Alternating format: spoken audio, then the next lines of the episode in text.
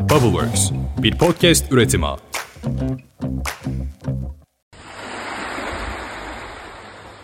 Günaydın. Bugün 19 Haziran 2023. Ben Özlem Gürses. Bubbleworks Media ile birlikte hazırladığımız 5 dakikada dünya gündemine hepiniz hoş geldiniz.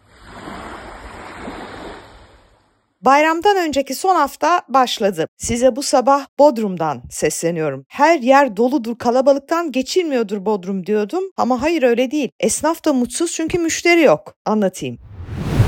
Bayrama sayılı günler kala vatandaş tatil hayali kuruyordu ama planlar hayalden öteye gidecek gibi değil. Turizmde fiyatlar neredeyse %100 artmış. Bodrum'da lahmacun 450 TL arkadaşlar. Bazı beachlere yani plajlara değil girmek önünden geçmek bile imkansız. Türkiye'nin güney sahillerinde yani Antalya'daki otellerde de en ucuz konaklamanın fiyatı 10.000 TL'den başlıyor. Kişi başı için söylüyorum hani bir haftalık paket. En pahalısıysa zaten yarım milyon TL'yi 500 bin TL'yi aşıyor. Bir acayip bütçeler yani sizin anlayacağınız. Esnaf şimdi gurbetçi bekliyor. Hani yani Avrupa'da çalışıp da dövizle maaş alan Türkler ya da yabancı turist Ruslar olabilir, Ukraynalılar olabilir, Araplar. Pek gelmiyorlar gerçi Bodrum tarafına. Gelirlerse de tamamen böyle lüks otellere giriyorlar. Onun dışında pek öyle esnaftan falan alışveriş eden doğrusu o çeşit bir turist görmedim ben. Ne diyelim? Gelir inşallah diyelim.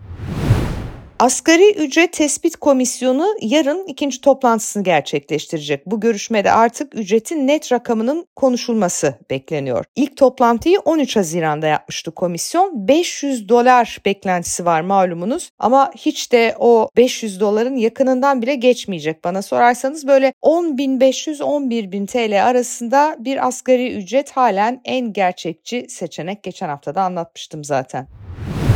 Bu arada ekmek fiyatına bir zam daha geliyor. Toprak Mahsulleri Ofisi fırıncılara sağlanan ucuz un desteğine son verdi. Bunun üzerine ekmek fiyatlarına yeni bir zam gelmesi kaçınılmaz hale dönüştü. Aslına bakarsanız fırıncılar isyandaydı. Son olarak Türkiye genelinde ekmek fiyatının 8 TL'ye yükselebileceği konuşuluyor. Bazı kentlerde zaten 5 TL civarına kadar geldi. Bodrum'da 7 TL bu arada arkadaşlar ekmek gözümle gördüm. Bu hafta aynı zamanda Merkez Bankası'nın kritik faiz artırımı kararı var. Yeni atanan Merkez Bankası Başkanımız Gaye Erkan'ın da ilk sınavı olacak bu karar. Piyasalar sert bir artış bekliyor. Ankara kulislerinde %30'luk bir oran dillendiriliyor. Anadolu Ajansı Finans Departmanı bir anket yapmış. Uzmanlara sormuş, ekonomistlere sormuş, bir tahminde bulunmalarını istemiş. O ankete katılan ekonomistlerin tamamı Perşembe günü Merkez Bankası'ndan faiz artırımı bekliyor. Ama bazıları %12 demiş, kimileri %30 demiş. Bu iki rakam arasında değişiyor. Ortalama tahmin faizin 1075 bas puan artırılarak %19,25'e çekileceği yönünde. Oran kaç olursa olsun Merkez Bankası 22 Haziran'da faiz artırımına gidiyor. Buna artık kesin gözüyle bakılıyor. Tabi böyle bir şey olduğunda kredi kartlarına uygulanan faiz oranı da yükselmiş olacak. Onun da böyle %2 hatta %3'ü bulan bir faiz uygulamasına geçeceği gene Ankara'da konuşuluyor.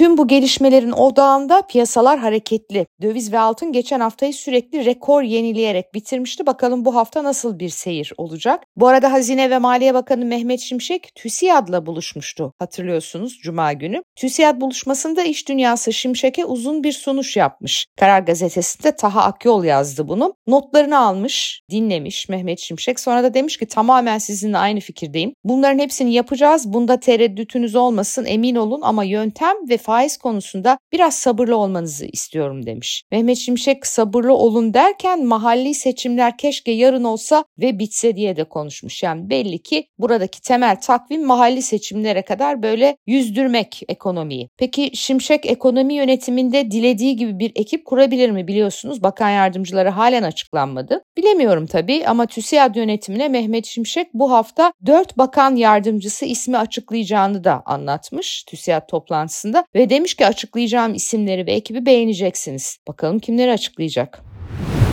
Bu haftanın önemli bir diğer gündemi ise yine yarın gerçekleşecek olan CHP grup toplantısı. Cumhuriyet Halk Partisi'nde seçim yenilgisi ve genel başkanlık tartışmaları sürüyor. İstanbul yönetiminin Kılıçdaroğlu'nun yarınki grup toplantısında İmamoğlu'na yolu açacak bir mesaj vermesi beklentisi çok yüksek. Bu mesaj gelmediği durumda Ekrem İmamoğlu'nun bir manifestoyla genel başkanlığa adaylığını açıklayacağı söyleniyor. Bu arada CHP kurultay süreci zaten başlamıştı. Aday bir değil belki dört olabilir malum birçok isim ortada. Onlardan biri de CHP Grup Başkanı Özgür Özel. Özgür Özel partisinin önündeki bu kritik sürece ilişkin kapsamlı bir değerlendirme yapmış. Dün bir röportaj vermiş. Özgür Özel Ekrem İmamoğlu'nun adaylığıyla da ilgili olarak konuşmuş. Diyor ki İmamoğlu toplumda çok ciddi karşılığı olan insanların çok sevdiği ve seçmenle de çok farklı bir ilişki kurabilen partimizin önemli bir ismi. Ben kendisiyle yaptığım bütün görüşmelerde ortak noktamızın partimizin ve ülkemizin çıkarı olduğunu görüyorum demiş Özgür Bey. Kemal Bey'in de Ekrem Bey'in de benim de tüm politika üreticilerinin de gene bu noktada ortaklaşacağımızdan kimsenin şüphesi olmasın diye de eklemiş. Bu arada CHP eski milletvekili Abdülatif Şener CHP'den istifa ettiğini, üstelik ilk turda Sinan Oğan'a oy verdiğini, yetmedi ikinci turda boş oy attığını açıklamıştı. Hepimiz şoku hala yaşıyoruz tahmin ediyorum. Hatta o sandıkta, ilgili sandıkta bir boş oy çıkmadığı ortaya çıkmıştı. Yani belli ki Abdülatif Şener boş oy falan atmamış, ikinci turda Tayyip Erdoğan'a oy vermiş. Şener son olarak Twitter hesabından katıldığı bir düğünden halay çektiği görüntülerin videosunu paylaştı.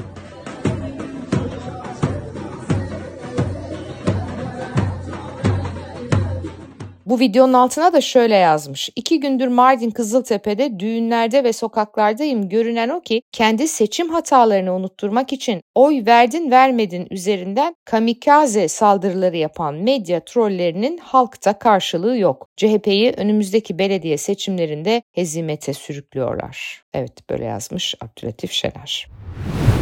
Mardin'den geçelim Bitlis'e. Bitlis'in Tatvan ilçesinde gazeteci Sinan Aygül'e bir saldırı yaşanmıştı. O saldırıda belediye başkanı Mehmet Emin Geylani'nin korumaları silahla kasten yaralama yapmışlardı ve bu suçtan iki kişi tutuklandı. Sinan Aygül Tatvan Belediye Başkanı Mehmet Emin Geylani'nin silahlı korumaları tarafından saldırıya uğradığını sosyal medya hesabından duyurmuştu. Şöyle yazmıştı Sinan. Tatvan'da Geylani'nin silahlı korumalarının saldırısına uğradım. Belediyeye ait araçtan inerek saldıran şahıslar arkamdan kafama vurduktan sonra bir de küfrederek bir daha başkan hakkında yazarsan geberirsin diye tehdit ettiler. Tatvan Devlet Hastanesi'ne götürülüyorum demişti. Söz konusu olaya karışan iki kişi dün tutuklandı.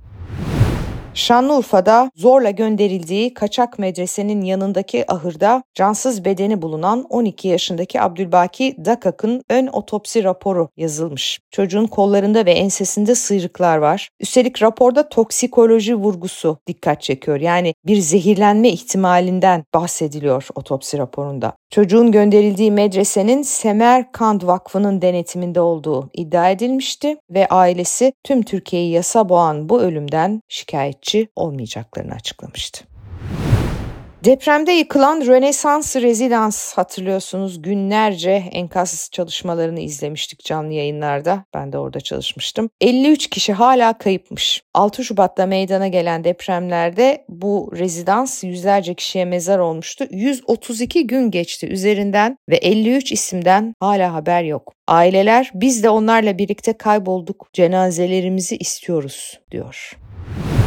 Ülke genelini etkisi altına alan aşırı yağışlar şehirlerde hayatı alt üst etti. Kocaeli, Düzce ve Bolu'da aşırı yağış nedeniyle yollar kapandı. Vatandaşlar yürümekte bile zorluk çekmiş. Yağışlar etkisini sürdürüyor, ekipler de çalışmalarına durmaksızın devam ediyor ve meteoroloji uyarıyor. 24 kentte daha bu tuhaf yağış tablosu sürecek. Bursa'nın AK Partili Büyükşehir Belediyesi sanatçı Hüseyin Turan'ın konserini iptal etti. Bursa Büyükşehir Belediyesi Melike Şahin'den sonra Hüseyin Turan'ın da konserini yapmayacaklarını açıkladı. AK Partili Belediye Başkanı Alinur Aktaş sosyal medya hesabından milli iradeye saygı gösteren sanatçılarla yolumuza devam edeceğiz diye yazdı. Ne diyeyim arkadaşlar? Sanata, müziğe, futbola, aklımıza gelen her yere siyaset girdi ve nefes alamıyoruz artık. Geçen haftayı Melek Moso'yla kapatmıştık. Bu haftayı da Hüseyin'le açalım madem. Çok sevdiğim, bayıldığım bir türküsü. O kadar güzel söylüyor ki Hüseyin. Ah Leğer Yar. Evet siz Ah Leğer Yar'ı dinlerken ben de gideyim yarınki grup konuşmasında Kılıçdaroğlu ne diyebilir? Biraz kulislerde dolaşayım. Yarın sabah erken saatlerde yine özel haberlerle ve haftanın gündemiyle kulaklarınızda olacağım. O zamana dek. Hoşçakalın.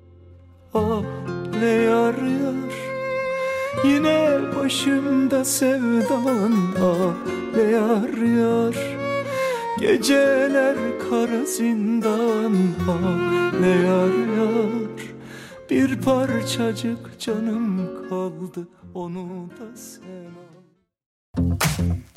Bubbleworks bir podcast üretimi.